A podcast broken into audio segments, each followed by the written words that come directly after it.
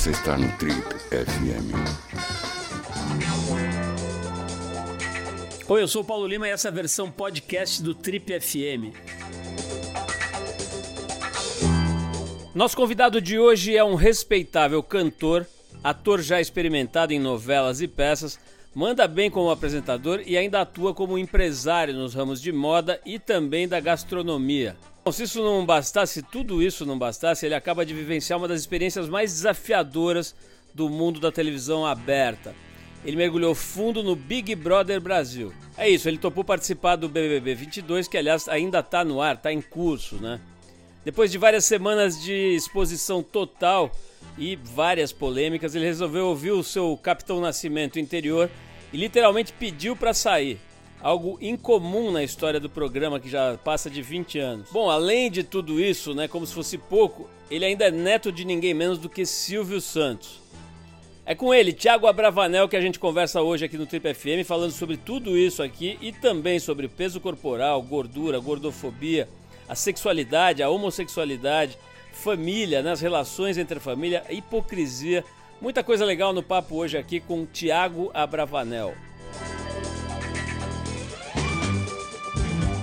Tiago, é um prazer te conhecer, cara, bater esse papo aqui com você no, no Trip FM, uma honra mesmo. É, tem um monte de assuntos que eu quero abordar. Eu estava te contando aqui antes da gente começar a gravar, né, que gente tive o prazer de entrevistar sua mãe, eu não sei quanto tempo faz, acho que uns 15, 20 anos. É, e não tive o prazer de entrevistar o seu avô, mas entrevistei a sua mãe.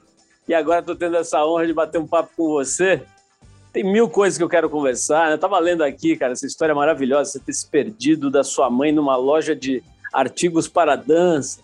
E aí ficou vendo, ficou vendo o Barishnikov dançar. Daí falou que queria dançar, mas é, eu fiquei com vontade, cara, de perguntar sobre uma coisa que não tem nada a ver com, com, Quer dizer, tem tudo a ver com isso, mas é de uma outra época da sua vida e que eu estava lá também. Eu fui assistir a, a, o, o o musical do Tim Maia, né? E, e, puta, eu fiquei impressionadíssimo, cara. Eu acho que foi a primeira vez que eu vi o seu trabalho. Não sei se eu tinha visto alguma coisa antes, acho que foi a grande explosão, né, da tua carreira. E eu fiquei bem impressionado, porque eu, eu gosto muito do Tim Maia, eu fui a vários shows, né? Acho que eu fui a todos que ele compareceu. E, e eu tinha, tenho, aliás, né? Aqui a gente vive tocando Tim Maia, falando que ele é meio padroeiro do programa, um dos. E, meu, eu tive aquela sensação que eu acho que quase todo mundo teve, cara, de estar tá vendo o Tim Maia encarnado ali em você. a produção, evidentemente, ajudava, um puta show, uma, uma coisa de, de figurinos e, e cenários, mas, porra, teve, o, teve mesmo essa baixada de santo, né? Então, eu, eu queria que você falasse, bicho, desse momento, que idade você estava, como é que isso se, se deu, porque agora fica todo mundo só falando de Big Brother e, e tal, que eu, obviamente a gente vai falar também, mas eu queria começar por aí, cara. Que quando que baixou o santo do Tim Maia em você? Na verdade, que, que baixou o santo da arte, né, cara? De querer vestir uma outra pessoa, vestir uma, uma outra história, né? Que parece ser uma das, das coisas mais fortes na tua vida aí. Né? É, primeiramente, obrigado pelo convite. Estou feliz de estar aqui falando com você, falando com todo mundo, poder contar um pouco mais da minha história e a gente se conectar através das, da, da minha bagagem, das minhas histórias, que eu acho que tem muita gente que se identifica também, apesar das histórias serem diferentes, né? O Tim Maia, ele foi foi um presente divino, eu acho, até da, da minha vida, assim, eu não imaginava que eu pudesse interpretar alguém no teatro, alguma figura conhecida. E quando aconteceu o Tim Maia, foi por um teste, uma, uma audição. Eu não era um projeto meu que eu tinha vontade e tal. É... Fiquei sabendo que ia ter esse teste, me chamaram para fazer o teste. E, e eu passei no teste, fiquei muito feliz, fiquei muito emocionado e não imaginava que esse projeto pudesse. Eu sabia que ia ser muito, muito importante, tanto é que na época eu estava gravando uma novela no SBT, Amor e Revolução, e aí eu tive que ligar para o autor para pedir para sair da novela, porque eu não iria conseguir conciliar as gravações da novela em São Paulo e ensaiar o espetáculo no Rio.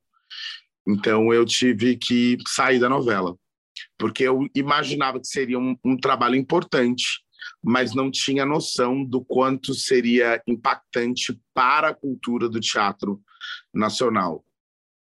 E realmente foi assim, foi algo que a gente não esperava, foi avassalador para mim e para todo o elenco, para toda a equipe, para toda a produção.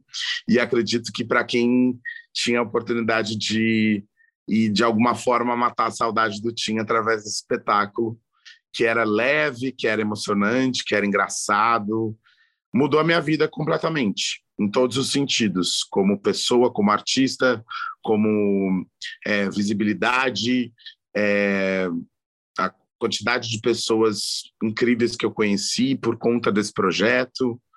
Enfim, mudou completamente. E serei eternamente grato ao Tim e a, e a esse espetáculo. Tiago, é, algumas décadas aqui entrevistando pessoas, né? E é, não só nesse, nesse tipo de situação em que você está entrevistando para divulgar, mas às vezes entrevistas, é, vamos dizer assim, mais restritas ou de uma certa intimidade, né?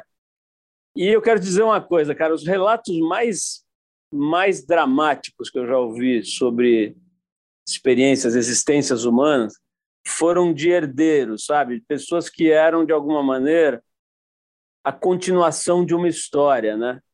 Eu ouvi relatos, eu tive, eu tive o, o, o desprazer de ouvir um relato, por exemplo, uma vez de um cara que naquela altura já tinha mais de 50 anos, dizendo: Olha, eu me arrependo de cada segundo dos meus últimos 20 anos. É, e isso tinha muito a ver com brigas, com questões familiares, com, com o fato dele ser, dele ter vestido esse papel de continuador de uma saga, sabe, de uma coisa de uma família muito importante e. E aí é, é, eu vejo em você uma autonomia muito grande, né? Uma, e inclusive uma vontade que você deixa muito clara, mesmo manifestando respeito à sua a sua história, ancestralidades, etc., tem uma imposição, né? Eu quero ter a minha história, eu vou ter a minha história, eu já tenho a minha história. Isso fica muito evidente. Mesmo sabendo disso, eu fiquei pensando agora né, nessa audição do, do Tim Maia, né? O quanto que você talvez pensasse assim, putz, será que eu vou passar? Será que eu vou ficar para trás? Será que se eu passar é porque eu sou neto do Silvio Santos? Ou será que 20% é isso e 80% é talento. Me fala um pouco, cara, como é que é dentro da cabeça de alguém que carrega esse sobrenome, né, cara? E esse avô, que é tipo, sei lá, é tipo você ser neto do Saci Pererê, é, é, é uma lenda nacional, né? E, e todo mundo conhece e tal.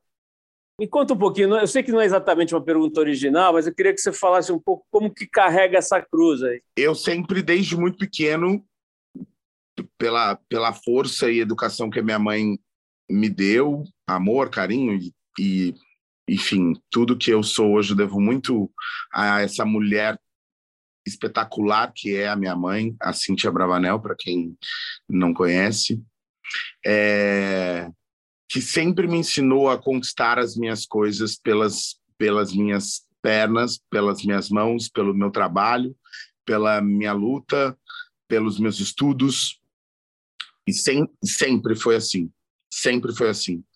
Em qualquer época da minha vida, desde da, do primeiro trabalho profissional, desde a, sei lá, isso, isso a gente está falando de da pessoa jurídica, mas também bate um pouco na pessoa física, né? Tipo, como, como, como a gente se comporta com relação às pessoas que estão à nossa volta, é, os meus relacionamentos, o, meio, o, o, medo de será que a pessoa está comigo por conta disso ou por conta daquilo, né? É, e eu sempre fui muito entusiasta nos, pela minha vida para que eu levasse todas as minhas todos esses meus rótulos como, como informações e não como essência. Ser neto de um dos maiores comunicadores do Brasil me traz muito orgulho, me traz é, prestígio até. é, me, me, me, me coloca em diversas vezes numa num holofote maior do que eu pudesse imaginar, talvez, mas não é o suficiente para eu entregar. Não é o suficiente para que eu conquiste alguma coisa. E isso é a minha visão e a minha e a minha percepção sobre aquilo que eu acredito que seja a minha vida e as minhas conquistas. Então eu não é, eu nunca fui para alguma audição, por exemplo, pensando que o neto do Silvio Santos poderia ganhar essa vaga. E sim, o cara que estudou muito teatro, que estudou canto, que acredita no seu talento, que se joga para qualquer desafio, que gosta de sair da zona de conforto, que nem não acredito nem que exista esse lugar, apesar de eu ser uma pessoa extremamente privilegiada. Então, é, eu nunca tive de fato esse questionamento: putz, será que ele fulano me escolheu só porque eu sou neto de Silvio Santos? Porque independente dele ter, se por um acaso isso tenha passado pela pela cabeça dele como a única, a, primeira ou a maior, o maior percentual de, de conquista ou per, maior percentual de querência sobre a minha pessoa, que isso fosse a primeira, a primeira, o primeiro impacto que eu pudesse mostrar através do meu talento, do meu trabalho, da minha arte, que isso era só mais uma informação sobre mim e não quem eu sou e não o que eu vou entregar. É... E óbvio, uma informação que pode fazer muita diferença lá no começo da minha carreira e que fez muito mais diferença no começo da carreira do que do que hoje faz, porque hoje pelo menos as pessoas sabem do meu trabalho. É, eu graças a Deus sempre fui muito respeitado no meio artístico, enfim, aonde eu passei, aonde eu entreguei é o meu lado de comunicador, meu lado de ator, meu lado de cantor, dançarino, empresário, enfim, tudo, tudo que eu me coloco à disposição para eu fazer. Então, se existe essa visão de quem me contrata, tipo, como se isso fosse uma, um percentual maior sobre quem eu sou, na hora que eu entrego o trabalho, a pessoa entende que esse percentual talvez seja muito, melhor, muito menor do que do que a minha disponibilidade e a minha força para querer fazer para querer realizar aquilo que eu me proponho. Tiago, uma das coisas legais do teu trabalho, da tua persona pública, né, a forma como você lida com a orientação sexual, né? Você sempre falou muito e abertamente, de uma forma às vezes muito incisiva, mas sempre leve, né, com uma certa leveza, com às vezes com humor, você fez agora um depoimento bastante emocionante, até na, na, naquela dança dos famosos, quando você tomou o microfone ali, falou sobre. Você usou essas palavras, né? Tem uma bicha aqui representando e dançando e tal. Foi bem forte. Eu lembro da cara do Thiago Leifert, assim, tocado, né? Mas o, eu queria saber o seguinte, cara. Eu, eu outro dia conversando com, com dois amigos que são casados, dois homens gays, né? é, mais velhos que você, na faixa dos 60 anos, eu perguntei para eles sobre a descoberta da, da, da, da sexualidade e, e, e, dessa coisa de, de, perceber uma orientação sexual A ou B, né? no caso deles, a homossexualidade e tal. E as respostas foram completamente diferentes. Não que eu não soubesse, né? não existe, é evidente que não existe um, um manual, um padrão, mas me, me chamou atenção, porque um deles me disse: Olha, eu, eu já nasci me sentindo gay e tendo clareza, de uma certa forma, até onde uma criança pode ter sobre isso. Né? Eu me lembro já criança, sabe, com, com, com interesses e, e, e tal. É, um olhar, vamos dizer assim, que eu, que eu já percebia como sendo alguma coisa que depois eu fui entender como a homossexualidade. O outro membro desse casal fez um relato completamente diferente. Falou, olha, eu não tinha a menor ideia. Eu, eu achava que eu, que eu era hétero É, eu acho que eu era hétero, na verdade, eu tinha esse comportamento, mas mais do que isso, a, a percepção de selo, né? E eu namorei mulheres e até tarde, assim, 27 anos, sei lá, 26. Claro que eu não tinha, não era uma coisa assim, enigmática que caiu do céu, quer dizer, eu tinha dúvidas e questionamentos e tal, mas não a ponto de de me sentir no lugar errado e tal. Até que, num dado momento, essa altura da vida, sei lá, não me lembro se era 25 ou 27 anos, ele percebeu um interesse maior e tal e resolveu realizar isso e, e, e namorou um cara e de lá para cá ele se percebe, né? E, e enfim, ele, ele se, se, percebe como um homem gay, né? E, casado, etc, etc. Enfim, eu queria saber como é que é isso na sua visão, na sua experiência, sabe? Essa percepção da sua orientação sexual e, que eu imagino que, que, a forma como você lida com isso, evidentemente, é muito... Quer dizer, pelo menos é o que transparece, é o que você afirma, né? De uma total conforto, assim, né? De uma, uma naturalidade, acho que é a palavra. Queria que você falasse um pouco como é que foi para você essa descoberta, essa percepção. Eu acho que talvez essa naturalidade que as pessoas enxergam da maneira como eu lido com, com isso e da maneira como eu falo foi justamente porque foi muito natural o como aconteceu para mim, é, o como eu tive essa percepção.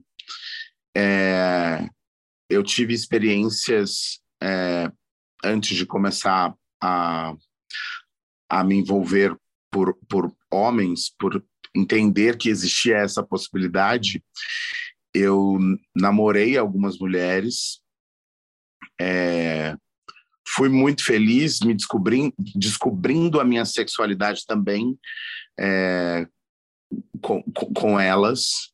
Foi muito importante para mim também essa fase. Mas, de alguma forma, eu sabia que dentro, dentro de mim tinha alguma coisa que que não, que não batia, o que não era. Era gostoso, mas eu falava, parece que está faltando alguma coisa. E isso, e além da afetividade, né? Porque, afetiv, porque eu acredito que se envolver afetivamente, você pode se envolver por, por qualquer pessoa.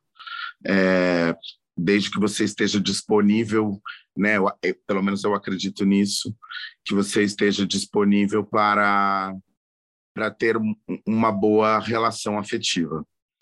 Mas a questão sexual, eu fui entender é, depois que eu tive uma ligação afetiva com uma paixão platônica aos hum, 16 ou 17, de 16 ou 17 anos, e eu não conseguia compreender que aquilo era uma, uma atração afetiva. Eu achava que era só amizade e que não que não era sobre sobre ser homossexual. Não, conseguia entender isso. E mais uma vez a vida me deu a honra de ter nascido do ventre de uma mulher incrível, que é a minha mãe, e ela observando, me observando desde muito pequeno, enfim, me conhecendo por completo do avesso, falou para mim que eu tinha me apaixonado por esse meu amigo. Aí eu falei, mas como é que isso é possível? Ué, filho, você você é gay. Você é, você sentiu atração por ele. Você se apaixonou por ele. E tudo bem. É genuíno, é lindo, é, é enfim, é especial, é você, é verdade, é verdadeiro. E quando eu entendi que a pessoa que eu mais amo e que eu tenho certeza que é a pessoa que mais me ama no mundo estava do meu lado para qualquer para qualquer circunstância que a vida me colocasse, eu me coloquei à disposição para é, para entender esse universo que ainda era muito novo para mim.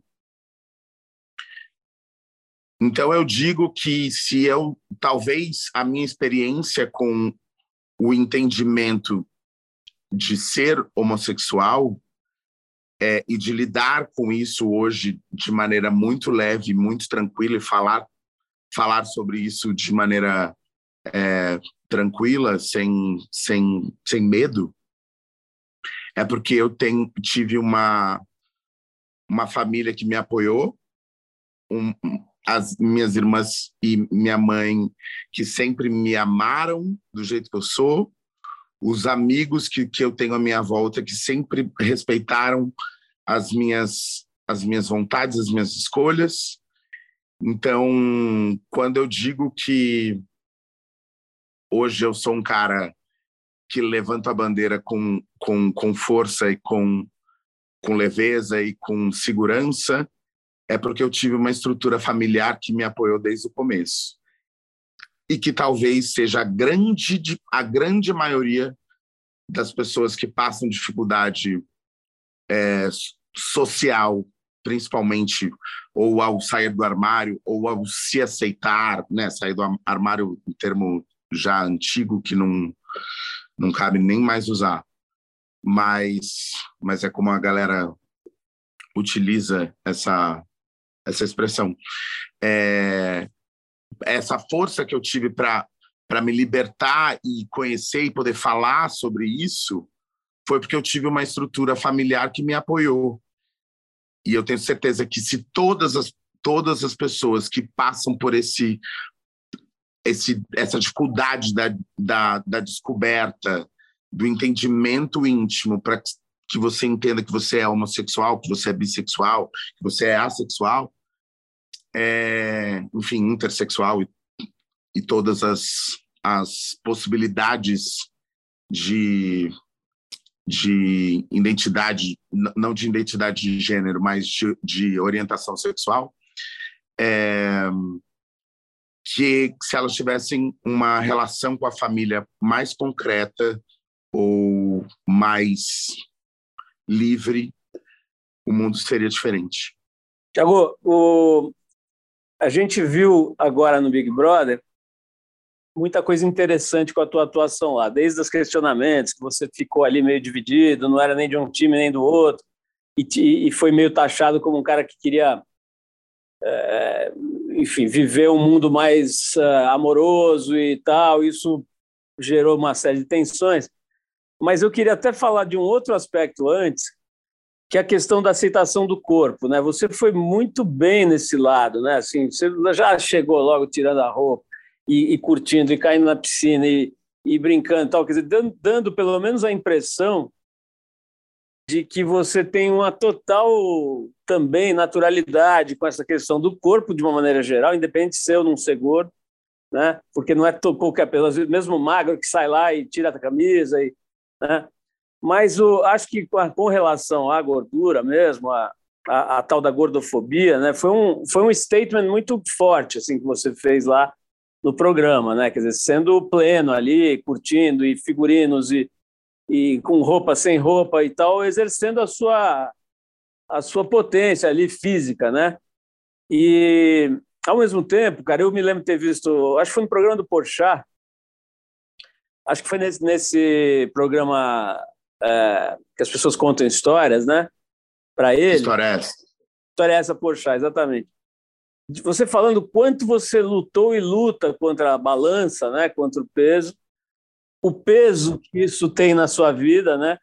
Ah, e, e, inclusive, eu não sei se foi lá que eu vi você falando, que você estava avaliando a possibilidade de fazer uma cirurgia bariátrica antes do convite para o Big Brother, que por causa do Big Brother você, você teve que suspender essa, essa, essa, essa ideia, né?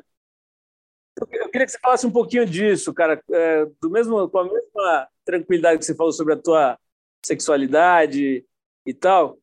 Me conta um pouco disso, cara. Você sempre foi gordo. É, qual é o peso disso hoje? Me fala um pouquinho desse lado da tua vida. É, eu sempre fui uma criança gorda. Eu nasci gordinho e sempre fui uma criança gorda. Cresci gordo, óbvio. Tive fases mais magro, faz mais, mais gordo, é, mas eu sempre fui gordo. É óbvio que a minha a minha a, a questão da minha aceitação, eu chegar no, no ponto de estar no Big Brother e tirar a camisa no primeiro dia de, de programa, ou na primeira festa, ou entrar de sunga com o meu corpo, isso foi um processo, mas de muito, de, de muita reflexão. Acho que a primeira vez que eu usei sunga com tranquilidade social, assim, fora tipo, da minha casa, é, foi em novembro do ano passado. Então, é, o lance da aceitação do corpo é um processo contínuo, eterno, eu diria, porque não é porque eu olho no, meu, no espelho hoje eu me sinto bem, me sinto feliz do jeito que eu sou, que amanhã eu vou olhar para o espelho e dizer não quero estar assim, isso não está me fazendo bem, entende? Não é fácil se olhar no espelho e falar me acho lindo.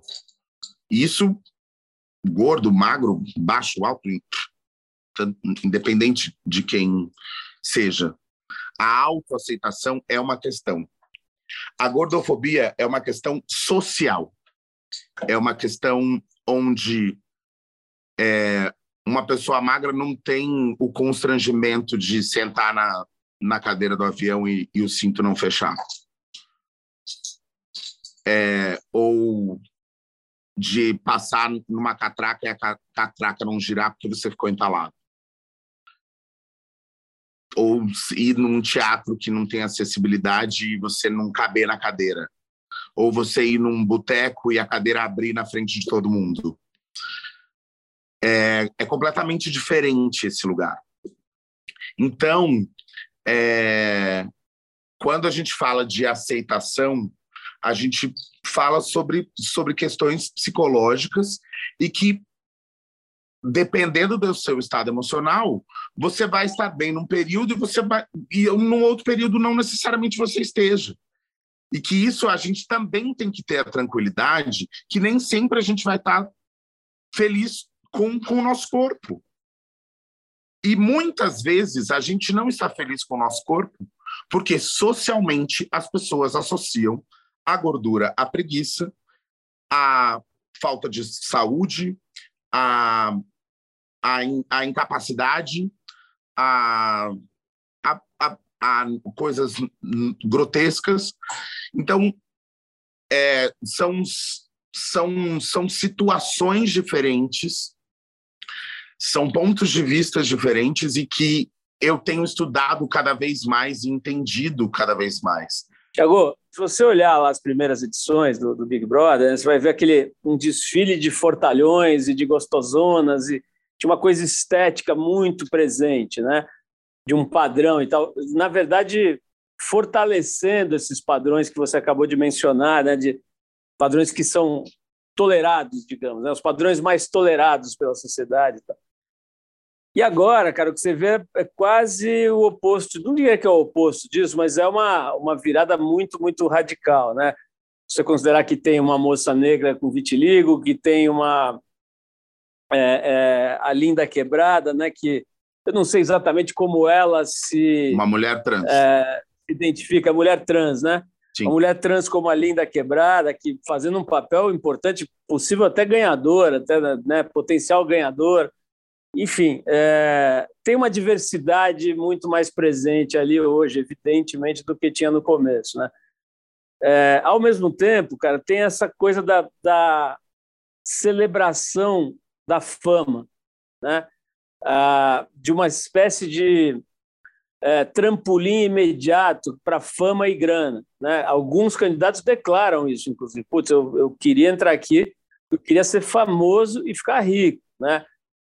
que não deixa de ser interessante como, vamos dizer assim, estudo antropológico, mas queria que você falasse agora, agora que você está fora, que você optou por sair, né, com a tua cabeça privilegiada, de pô, um cara que pensa com a, com a, com a própria cabeça, né?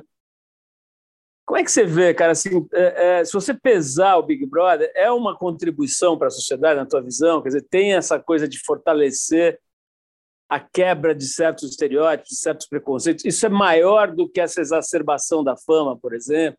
Queria que você fizesse uma análise crítica, na medida do possível, esquecendo que você estava lá dentro. Hoje, e já há algum tempo, o Big Brother tem trazido é, reflexões sociais extremamente importantes através de um jogo, é, não como o seu objetivo principal, porque o objetivo principal é o entretenimento, sim, mas trazendo questões sociais com uma visibilidade que talvez se a gente tivesse, por exemplo, a nossa entrevista aqui, que a gente está falando sobre pautas é, muito legais e muito importantes a serem vistas, que talvez não tivessem a visibilidade que um programa de entretenimento com essa capacidade de, de, de alcance, que não, a gente não teria isso.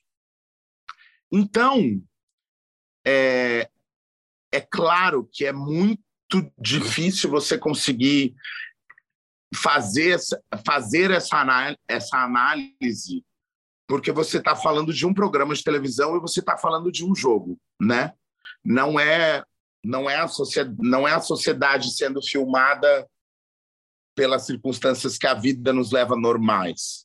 É um jogo, existem desafios, existem condições, existe um cara que você ganhou uma prova, ela se tornou líder, aí você tem que indicar alguém para essa pessoa sair. As circunstâncias fazem com que o comportamento humano seja analisado perante o jogo. Então, muitas vezes a gente a gente entra nesse lugar, para que esse tipo de entretenimento, né? Entra nesse lugar. Mas foi isso que me fez querer estar dentro do programa. Foi isso que me fez é, ser fã do, do, do Big Brother. É você trazer lições, se colocar no lugar do outro, observar de que maneira que as pessoas se atacam e por que que a gente faz isso? O que leva alguém to a tomar tal atitude ou deixar de ter uma atitude? Eu acho que se você está disponível para que esse entretenimento seja positivo para sua para sua reflexão pessoal, ele tem muito material para você trabalhar. Agora, se você quiser levar como puro entretenimento e, a, e, a, e a entender que aquilo não faz parte da sua disponibilidade para refletir sobre, sobre aquilo que acontece, ele vai ser fútil e banal. É, a sua participação lá, ela foi muito marcante, né? Acho que é, é, é, razões óbvias, né? Não só porque você teve um desempenho interessante, formou lá aquela parceria com o Arthur e, e, e outras e tal, mas também, cara, porque você representa essa história, né? Essa família que tem uma história incrível. Então todo mundo tem uma curiosidade extra. Teria por você se você fosse o Thiago da Silva, mas isso se potencializa, né? E, e num dado momento, você se abriu lá com um dos participantes, estava conversando, acho até com esse menino que teve acidente, não foi o Rodrigo Mussi, né? Você se abriu com ele num papo lá que você estava tendo com ele e, e você falou sobre um certo, uma certa dor, né?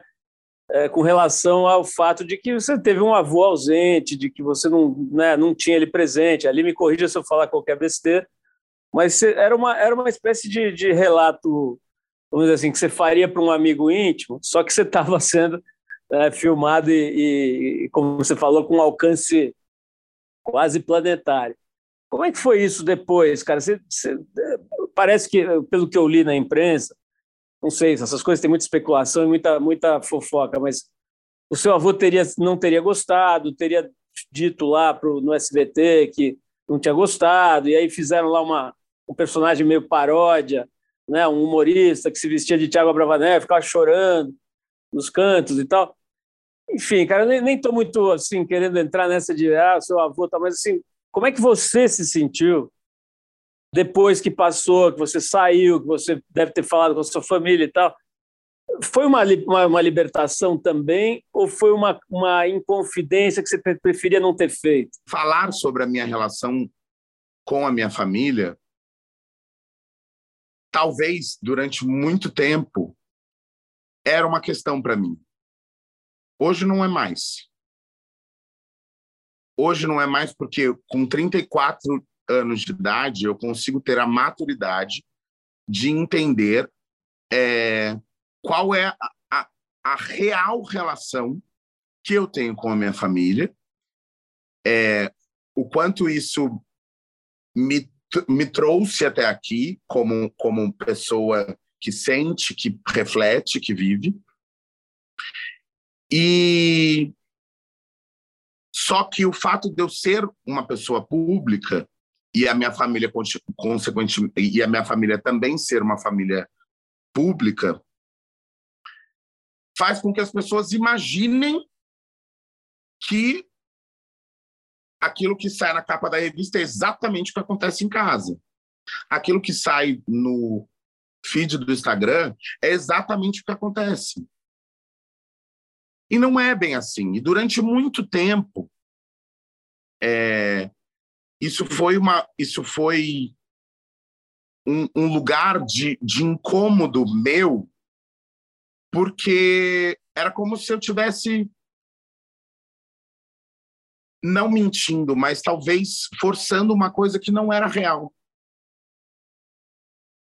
E aí, quando eu me coloco à disposição para me despedir de qualquer tipo de rótulo ao entrar num programa como esse, eu não tinha como fazer diferente em abrir o meu coração e falar sobre coisas da minha vida.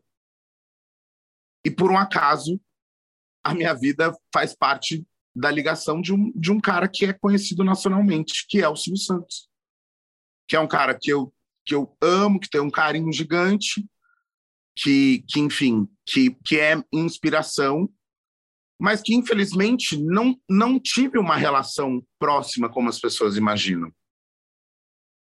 E antes, para mim, isso era muito difícil falar. Hoje isso não é mais, mais difícil falar sobre isso. E é importante que as pessoas entendam e deixem a hipocrisia de lado para que a gente entenda que questões dentro de casa todo mundo tem. E que não é porque a minha família é pública que eu não vou ter questões. E que a partir do momento que eu me coloco à disposição para estar dentro de um programa e sim falar sobre a minha realidade, falar sobre quem eu sou, falar sobre aquilo que eu acredito, não é falar sobre tudo que a família Bravanel representa. Porque eu sou o Tiago Abravanel. O que eu faço é responsabilidade minha. O que eu o que eu estou falando aqui para você é responsabilidade minha. E o meu avô não pode pagar essa conta.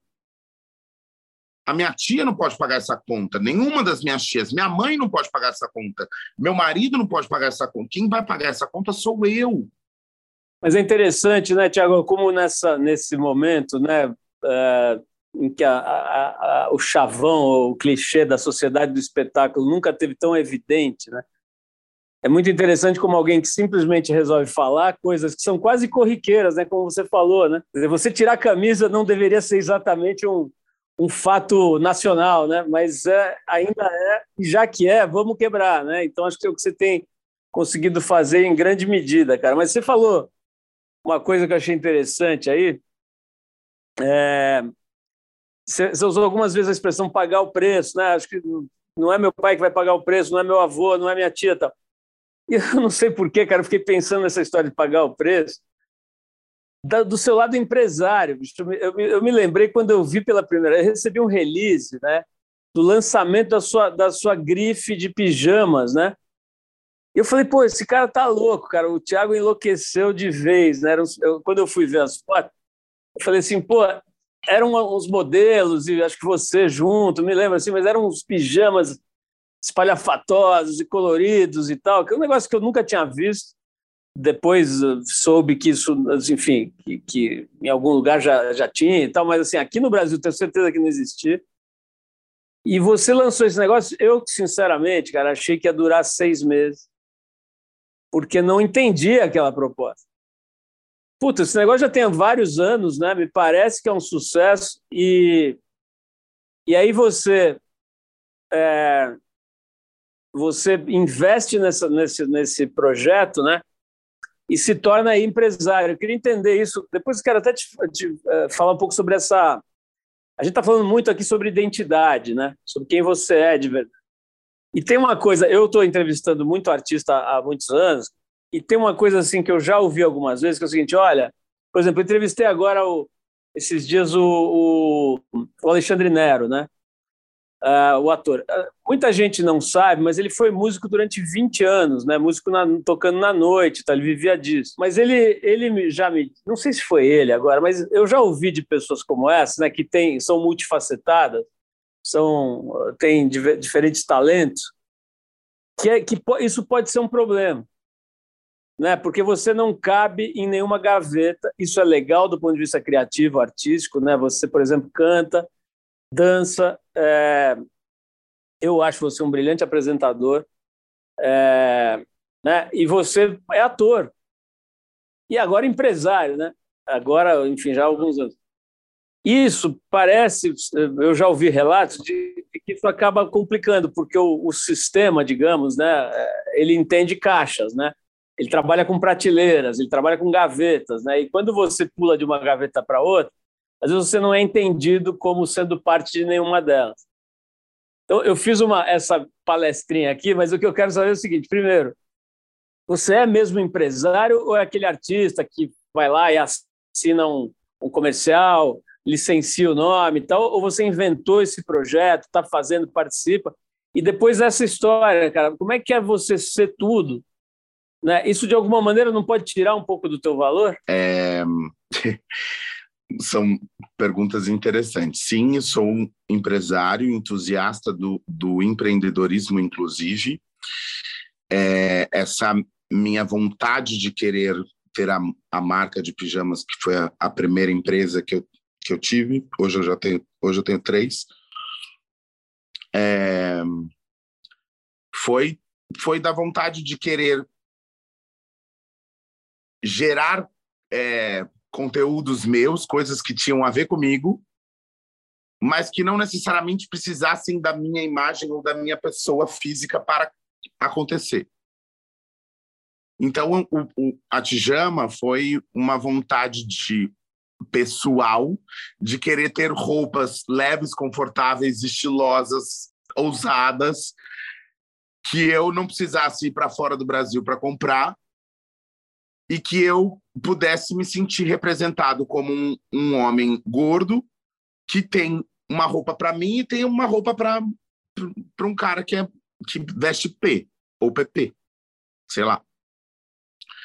Então veio desse lugar e, óbvio, não sou o empresário que está todo dia no escritório, mesmo porque vocês sabem que existe toda essa gama de trabalhos e coisas que eu faço, mas como um cara que acredita na marca, que, que é entusiasta desse, desse lugar, é, de querer fazer acontecer como empreendedor, é, montou uma equipe, eu, minhas irmãs, minha mãe, isso para Tijama, e já temos é, mais de, de quatro anos aí no mercado trabalhando e, e fazendo a marca acontecer de maneira a, aprendendo também a fazer a como fazer moda no Brasil, enfim, entendendo esse lugar, assim como a Nanica, que é a minha marca de, de tortas, que hoje é, se não a maior, mas uma das maiores docerias do Brasil. É, ao, contrário, ao contrário do que o nome indica, né, ela já está graúda, né, já deixou de ser Nanica. Eu vejo essas lojas. Nanica, ela é só no nome. Nanica ela é só no nome, porque ela é gigante, graças a Deus. E e que também tenho esse, esse lado do, do, do, investidor que acredita na marca, que opina, que fala, que fala, cara, vamos fazer assim, vamos fazer assado. Ontem a gente, ontem tive reunião sobre de, de marketing, que é a, a, a área que eu atuo dentro do Nanica, é, como, como trabalho mesmo, fora, fora, fora o sócio, sócio da, da marca. É, então, esse lugar, sim, é um lugar de ação, é um lugar que eu, que eu não simplesmente entrego o meu nome e deixo ver lá o que, que vai acontecer. Não, é um, é um lugar que eu, que eu presto atenção, que eu me dedico, que eu me coloco. Às vezes, não consigo me dedicar o quanto eu gostaria por conta da quantidade de coisas que eu faço. Mas sempre que eu posso, eu tô estou muito presente assim em, em trabalhar para o crescimento dessas empresas.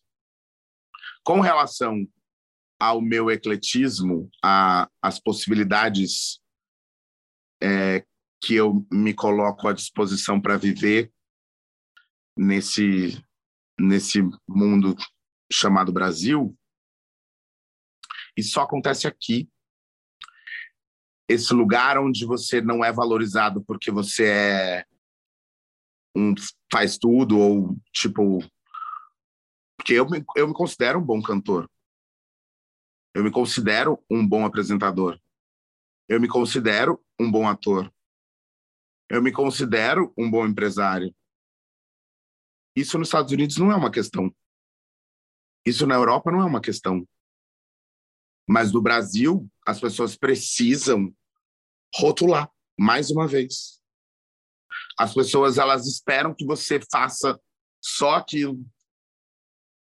E aí, quando alguém faz aquilo muito bem e depois faz uma outra coisa e entrega muito bem e depois faz uma outra coisa, ao invés dela ser chamada de talentosa ou de ou de levar o aplauso, ela é chamada de indecisa ou de desfocada ou de qualquer coisa parecida.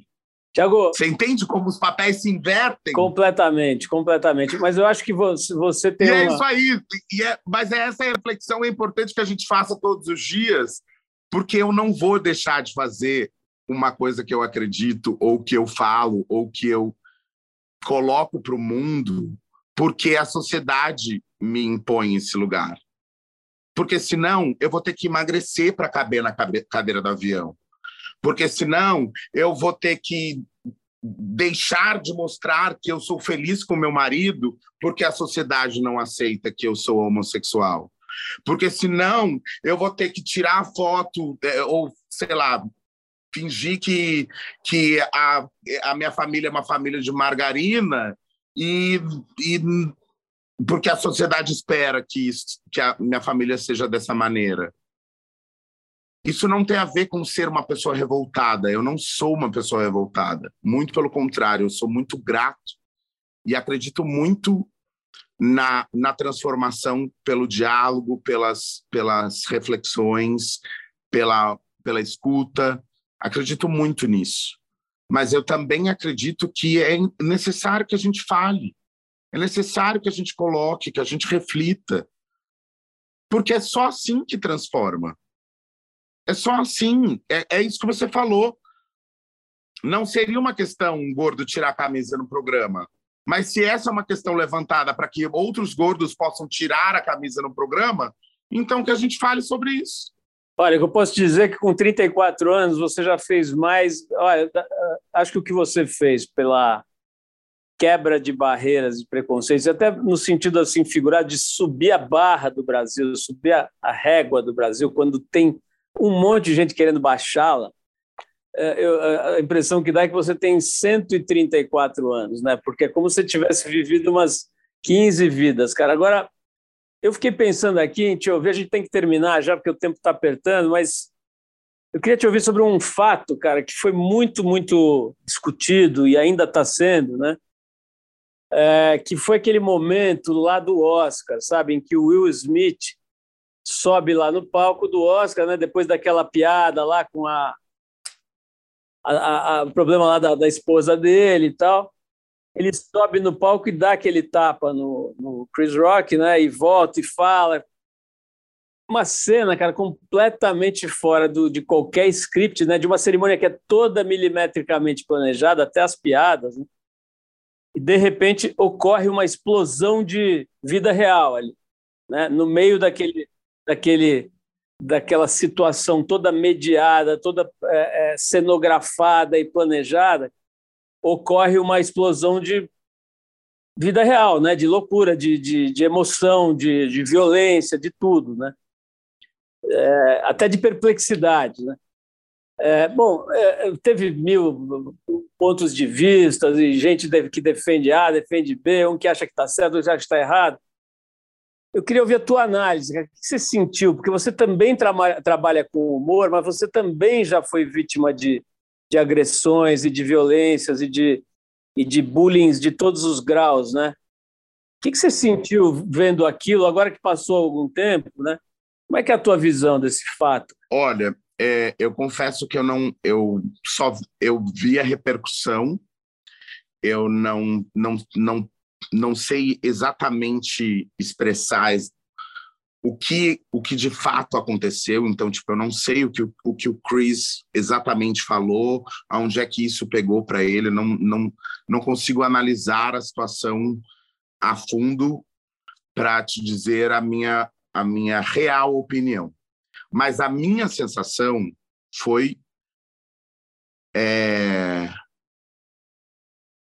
foi justamente esse ponto que você falou da realidade, do quanto a gente é, quando a gente está conectado a alguma coisa do entretenimento ou da televisão ou da internet, o quanto isso é real e o quanto não é esse lugar bateu muito forte em mim. É, porque tiveram pessoas que chegaram a questionar se isso, se isso não foi algo armado. E aí, e aí quando, quando, quando você ouve esse lugar, esse lugar, e quando você pensa em todas as possibilidades, a gente reflete o que a gente está fazendo com a nossa sociedade. O que que a gente por que que a gente chega nesse ponto? O que leva um artista como ele levantar e dar um tapa na cara de, de um de um colega de trabalho que seja? É, o que faz um cara que comanda a maior premiação do, do mundo fazer uma piada completamente sem noção sobre a, a vida de alguém que está ali na frente. O que isso repercute socialmente por estarmos na maior premiação do mundo, uma atitude que, que foi violenta.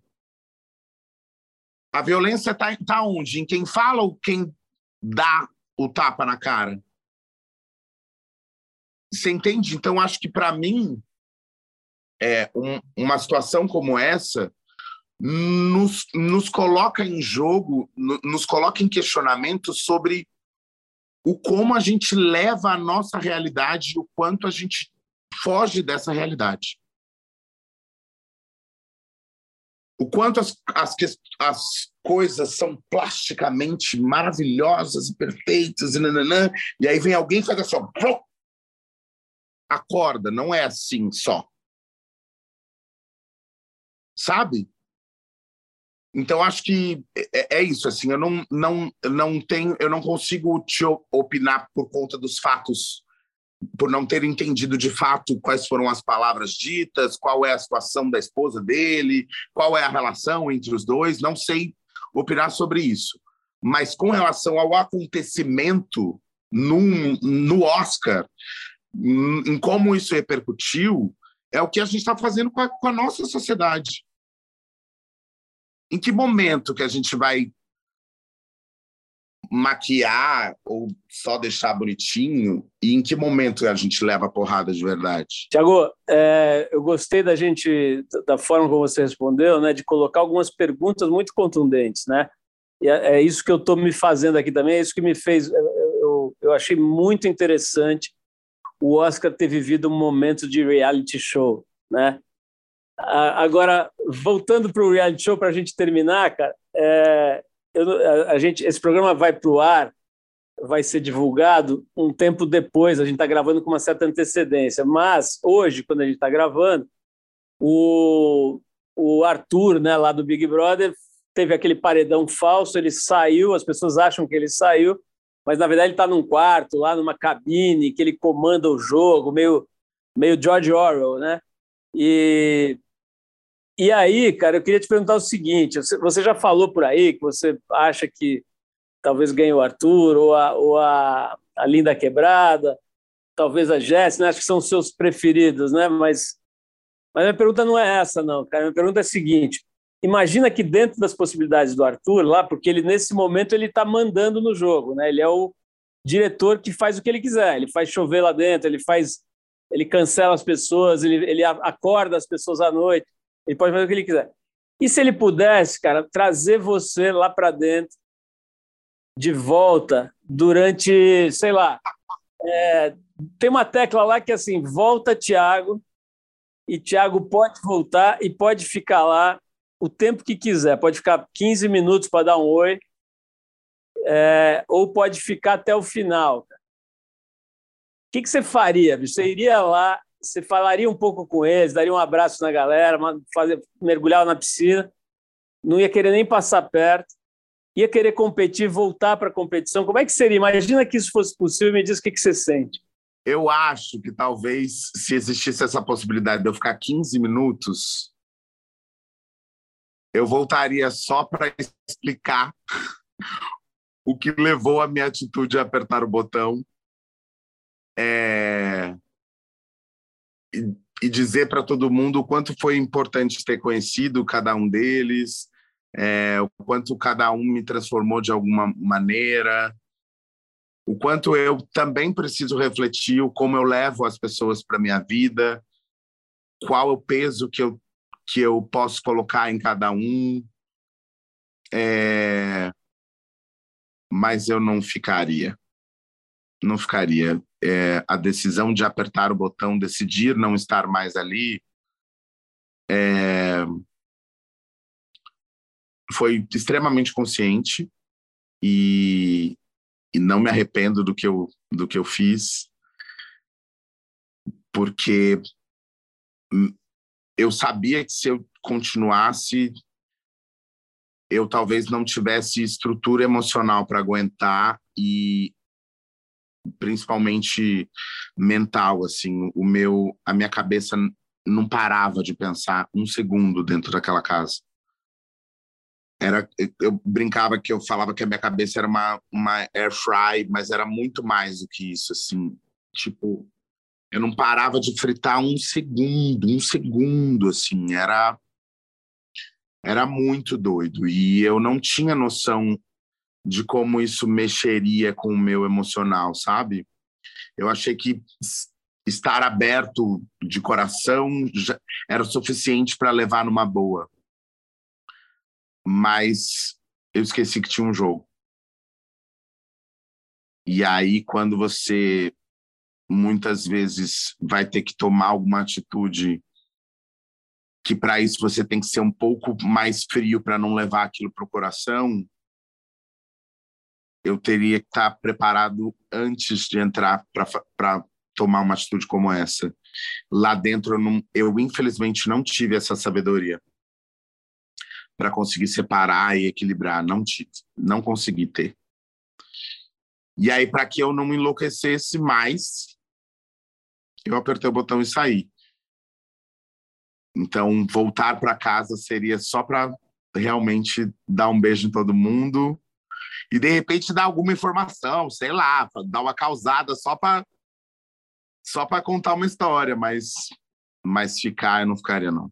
Bom, fica a dica aí para o Boni, Companhia Limitada, lá, de repente eles colocam essa tecla lá para o Arthur, ele aperta, você passa uns 15 minutinhos, dá uma alô, explica para a galera e, e sai fora rapidamente.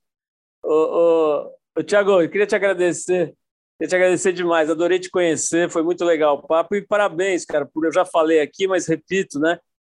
Eu acho que com tão pouca idade, né, cara? 34 anos, você já pô, rodou umas cinco vezes o, o, o odômetro aí, né? Assim, você teve milhões de, de, de conquistas né? E, e, realizações muito importantes, né? principalmente essas de naturalizar aquilo que deveria ser natural e infelizmente no nosso país não é, né, cara? Um monte de preconceito, um monte de bobagem, burrice mesmo, né? Muita ignorância, muita grosseria, né? Muita violência gratuita. Eu acho que você tem tido um trabalho realmente muito inteligente e leve, sutil, no sentido de quebrar essas barreiras, de empurrar essa régua para cima, né? Como diz um amigo meu, de empurrar a Kombi ladeira acima, né? Que é muito difícil mas alguém precisa fazer, né? senão ela vai descer para o buraco.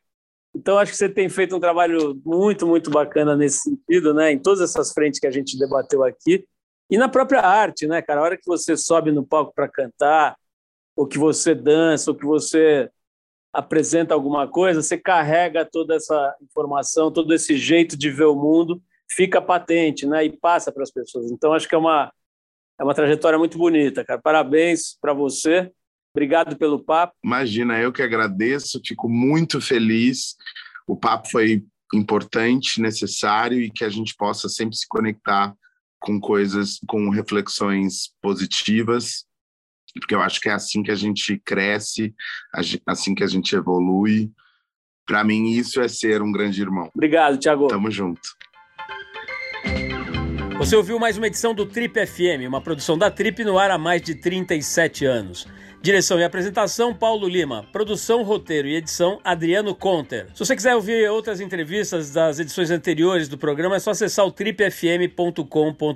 Ou também pode procurar a gente na plataforma digital onde você costuma ouvir seus podcasts preferidos. A gente está em todas, Deezer, Spotify e outras. Semana que vem a gente volta com mais uma conversa boa aqui no Trip FM. Abração e até lá!